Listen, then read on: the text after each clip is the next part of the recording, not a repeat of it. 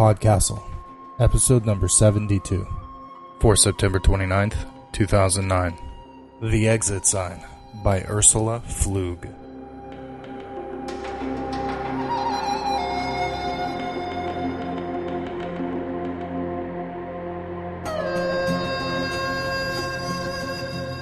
Welcome to Podcastle. I'm MK Hobson, and today's story is Exit Sign by Ursula Pflug. This story is a pretty unique animal. I think I'd call it a surrealist romance.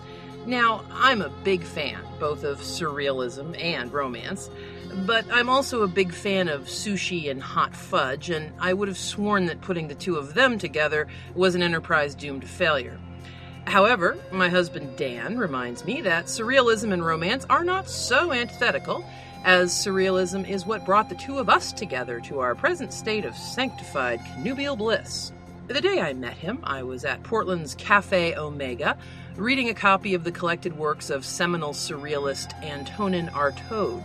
Dan found my choice of reading material intriguing and used it as an in to strike up a conversation.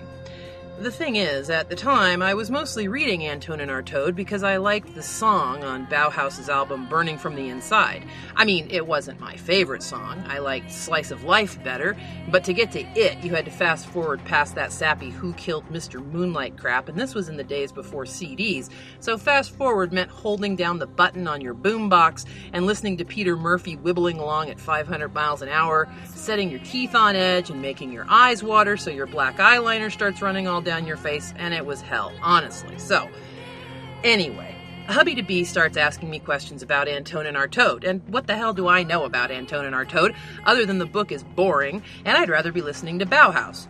So, I quickly changed the subject to chess and tree planting, and then we went and had drinks on top of the US Bank Tower, which is the tallest building in Portland and is also pink, and later we cooked a turkey all of which definitely says something about surrealism, but I'm not quite sure it has anything to do with Antonin Artaud.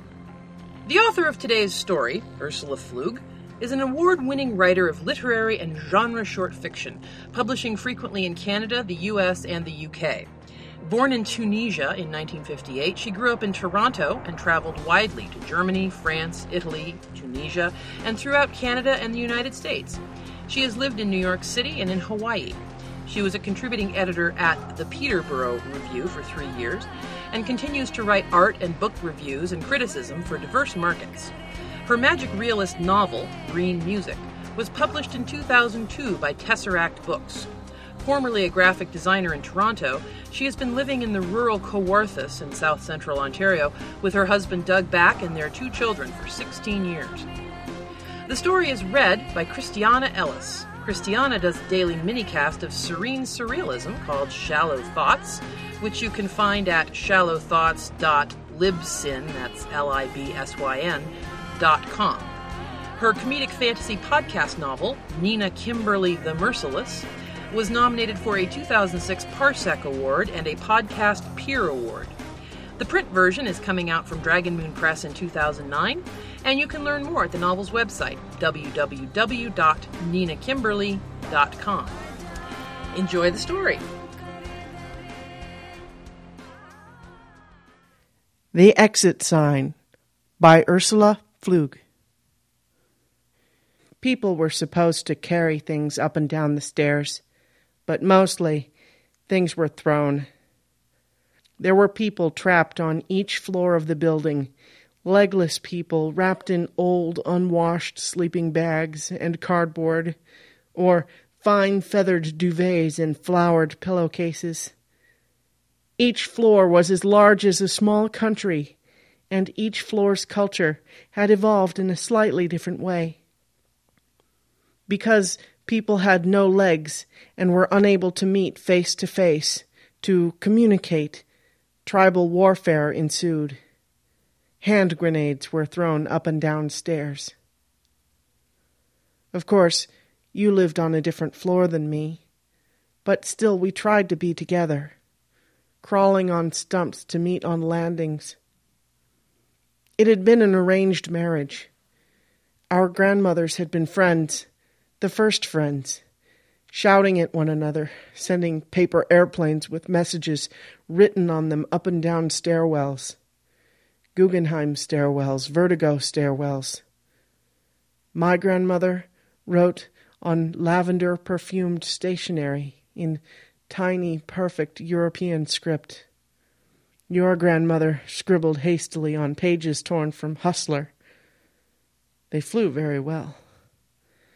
I'm amazed my grandmother read them, not as instruments of war, but weapons of peace.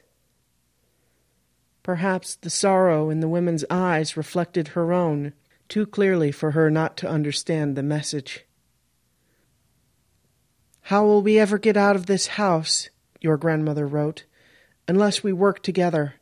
This house that is like a jail, where we've lived and bred for generations since the beginning. Amazingly, my grandmother didn't take it for a trap, believed the sentiments. No one had ever done that before. Secretly, everyone wants to leave. See what's outside, she replied. Your grandmother wrote back, There must be another life than this one. By the way, what's it like upstairs? Not everything they say can be true. My grandmother wrote, On our floor, which, as you know, is not quite at the top, most people claim everything is fine, that their lives are so much better than those of people on the floors below.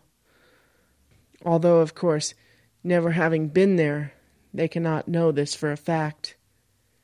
Still, holding tightly to our place in the hierarchy, we worship the almost legendary top floor people they embody light and airiness, after all.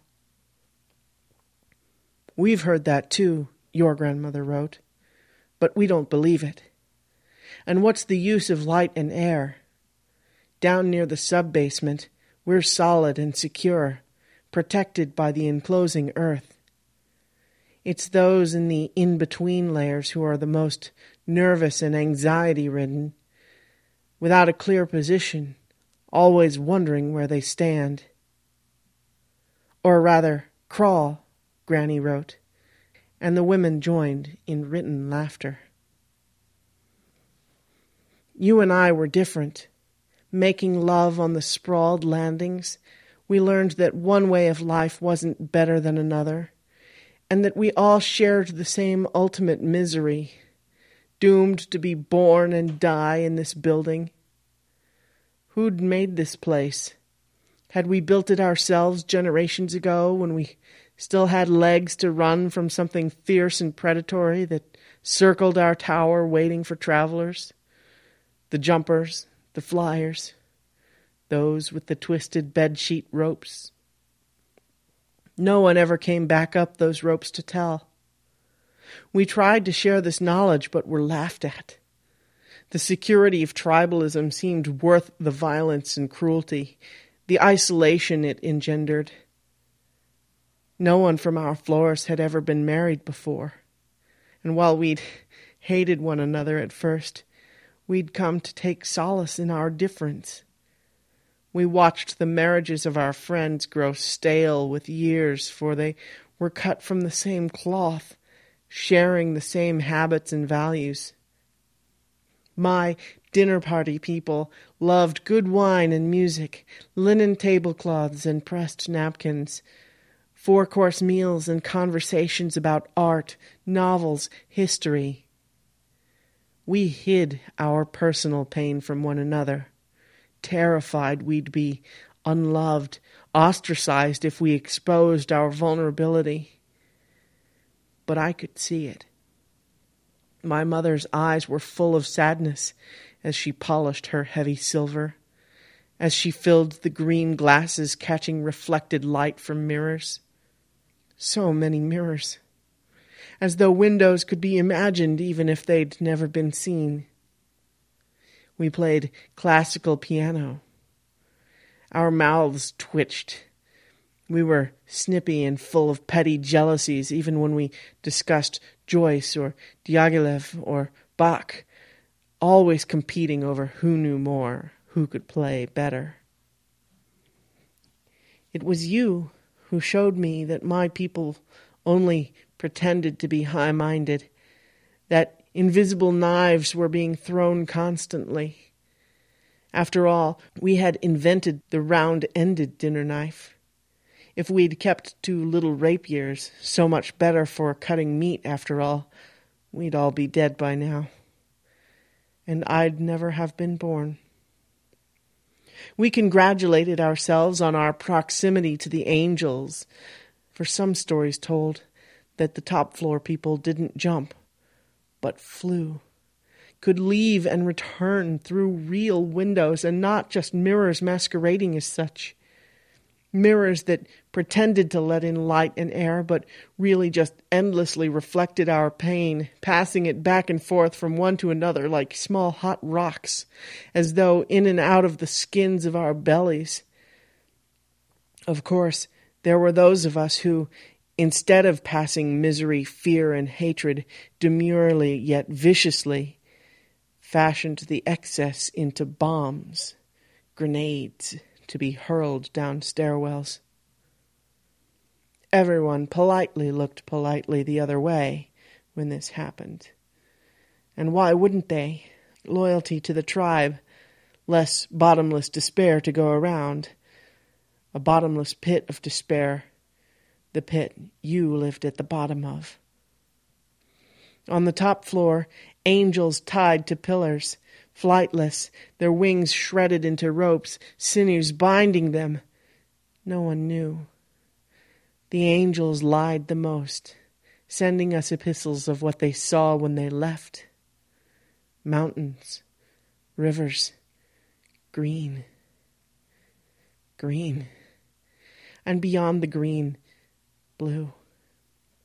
I remember my grandmother singing me songs about the ocean when I couldn't sleep, a fretful child disturbed by all the lying. My grandmother knew I could only survive by learning to tell the same lies, and yet when the paradox became too heavy to hold, and I was in danger of succumbing to irretrievable despondency, she'd sing me that song. A song like a window. It didn't free me or make me whole, but it made me a little flexible, able to lie again. This was school. On your much lower level, they drank poisonous homemade whiskey and threw chairs. They kept one another in peculiar forms of sexual bondage, games of power so intricate and self reflexive they were like labyrinths. Women thought they'd found an escape, a way to stand up to their oppressors, until by a trick of the mirror they realized with shame and a kind of gloating that it was they who had held the power all along. They who were in fact the abusers. The men came to the same realization, as it was with the men. But how could their most personal act not reflect their overall condition? How can the expression of love not become tainted when life is so unhappy, such a ghoul? Your parents, your parents took turns hanging each other from the ceiling, inventing new tortures instruments. They murdered often, but threw few bombs to other floors. They always said people should mind their own business, that they had little need for internecine warfare because they were more honest. They looked at their own pain, they said, in all its most dreadful manifestations and acted on it. Secretly, they were terribly ashamed of their abusiveness. They were always having bloody accidents. Bleeding was second nature to them. They didn't read much unless it was pornography if you call that reading. By middle age, they were covered with scars, but they ate with sharpened knives by forty. They each knew someone who had died too young. They knew the cost of unrestrained violence. Their heroes were the denizens of the deepest sub basement, ruthless in their honesty, furred and murderous, warm and blind. Our grandmothers were our heroines. With scribbled letters of introduction, we crawled, I down, you up, to a dusty landing where we were too tired to do anything but sleepily make love.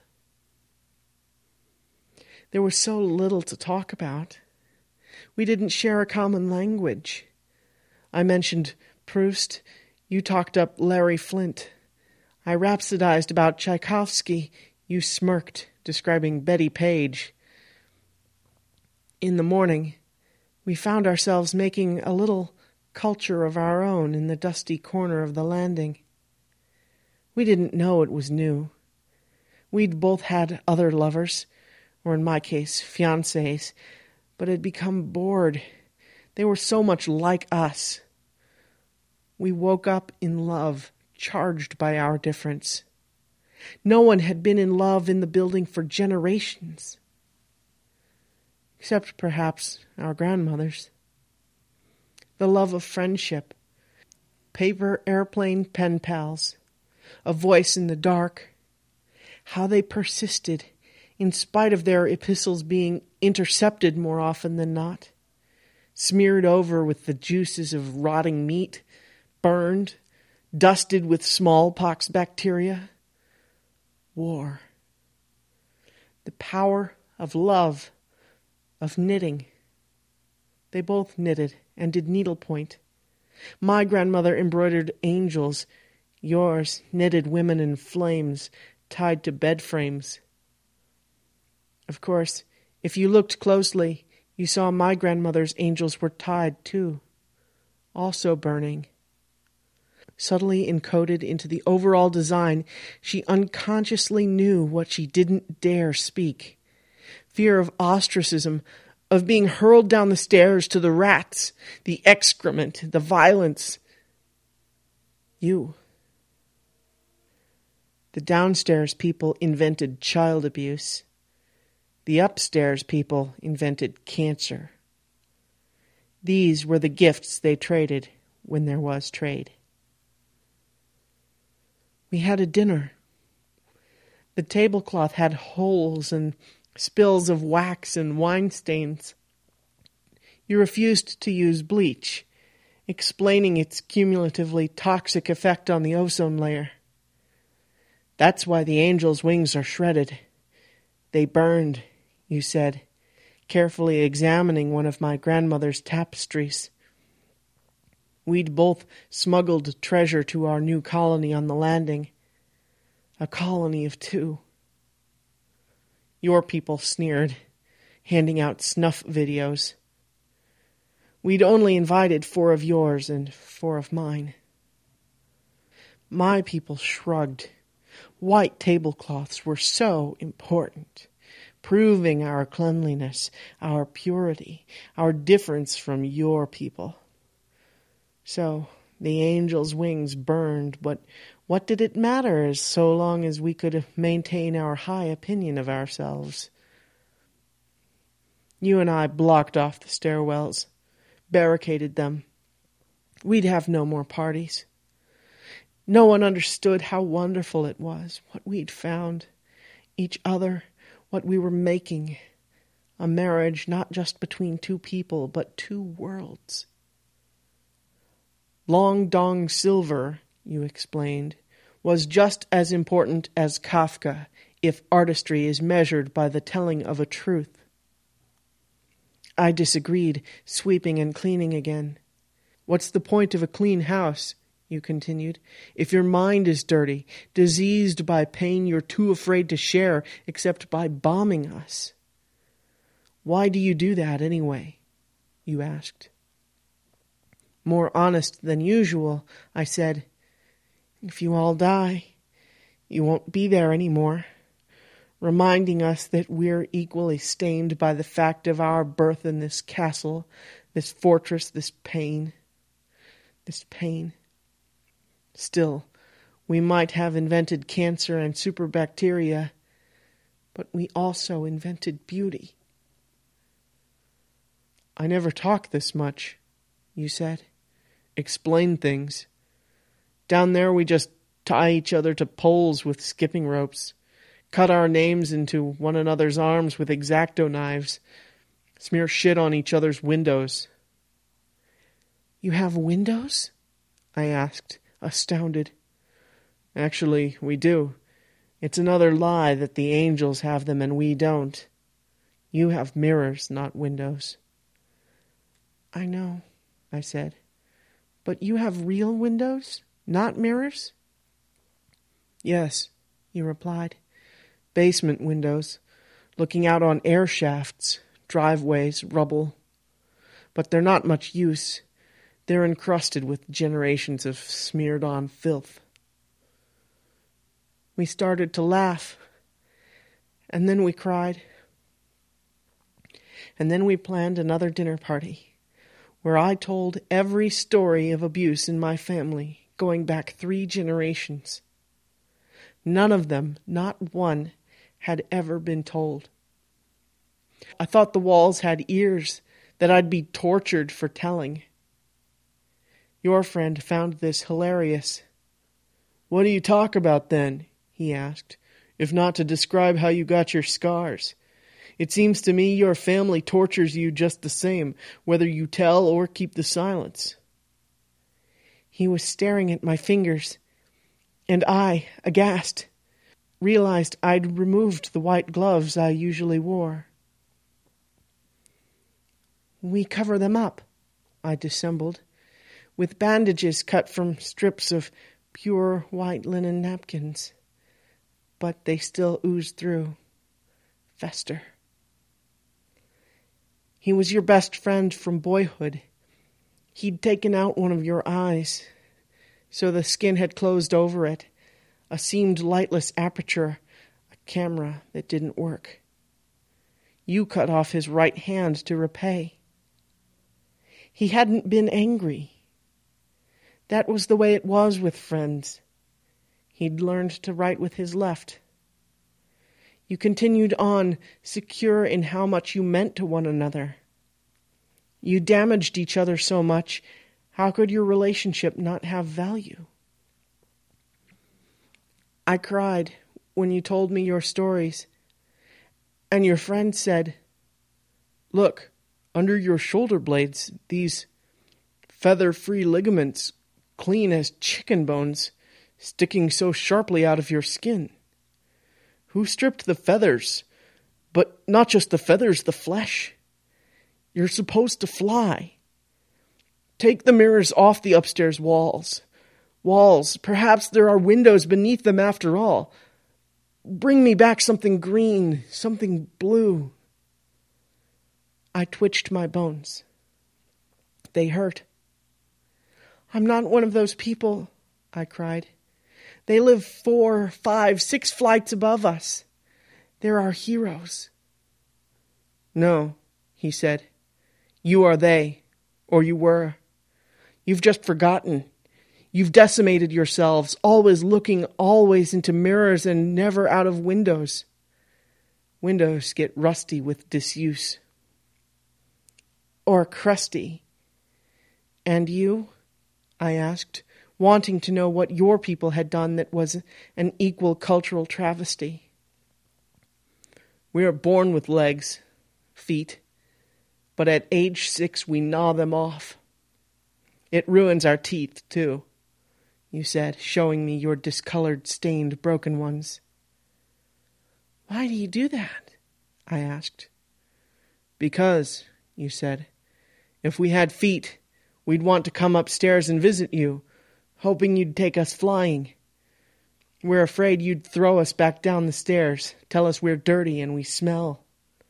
Play Debussy. It hurts our ears, it's so full of lies. What's truthful music then? I asked, and you played me Sex Pistols, Iggy, Muddy Waters, Metallica. We couldn't fly you anywhere. Look what we've done to our wings, I said. My best friend had come too. We spilled wine and wax. We told stories. I was afraid, telling what my mother had done to me when I was young, sticking sewing pins with colored glass heads under my fingernails, saying over and over again, But look at the beautiful patterns, how they catch and reflect the light. Your fingers are so much more beautiful now, inuring me to the pain. I didn't know. She didn't know either. That's nothing, your friend laughed. My father cut my stomach open, disemboweling me when I'd stolen his best magazines. And then what? I asked, trembling. How did you survive? My mother pushed the sausages back in, sewed me up with dental floss. My friend arranged roses in a lalique vase. Your friend shat on the floor, said, Cut flowers, maimed beauty. Why not leave them grow? We never cut flowers, you explained as my friend screeched at him, cleaning up his mess. Only potted plants, especially in sick rooms. Cut bouquets make people sicker. Live ones share their life. We're much healthier than you, in spite of living in our own shit. We have strong immune systems from constant exposure to bacteria. All your children have asthma and juvenile diabetes because of all your Lysol, all your chlorine. Children need to eat a few mud pies so they won't grow up sickly. Ours are so strong they can burrow through walls. But not to outside. Not yet, your friend said. But we think you're all hypocrites. You think if you turn evil into a poem, you'll emasculate it. But evil is evil. And you romanticize violence, I said. Pretend it's catharsis, healing. You pretend you don't care what we think of you, but that's all it is pretense from people who like to think they're so honest. At least we know lying is lying. Turn it into a civilized parlor game. Worse yet, you romanticize hurtful sexuality. You say it's truthful, even free. And isn't it? It happens, I admitted. But what about the other story? The one about love? Old wine and bouquets of dying roses, coats of fur cut from bleeding animals not yet dead, jewels mined by slaves that buy slavery, Call that romance? your friend demanded. No, not that story, I said. I mean the one we tell here. Live here. You interrupted, touching my shoulder.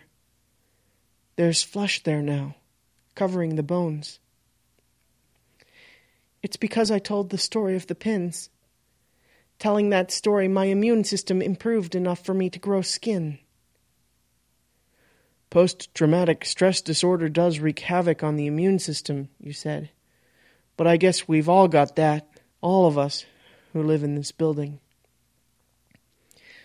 We'll have another party next week, my friend said. And I won't tell. They'd torture her again if they knew she was growing her wings back. Bring drums, she told your friend. Teach me to howl. Can I have you against the wall of the lean to, then? he asked, handsome and dangerous, grinning. Does it have William Morris curtains? Where is this lean to? she asked, smiling slyly. We'll clean it up first. I'll bring nice pillows from upstairs. I got pregnant. Our baby has wings, legs. We're too old too scarred, too beaten to find the way out. But we will protect our children and our friends here in the middle from the murderers both above and below. Our parties are bigger now, but no one's allowed in unless they know the password, unless they bring gifts of their heroines' tapestries, share their pain, tell stories in the whiskey night among the dead and living flowers we play your music, then ours, then yours again. As we talk, I work on a wall hanging. In it, a winged, legged child finds the door, an exit sign glowing red in the moonlight, the exit sign our grandmothers first dreamed of. Yours and mine.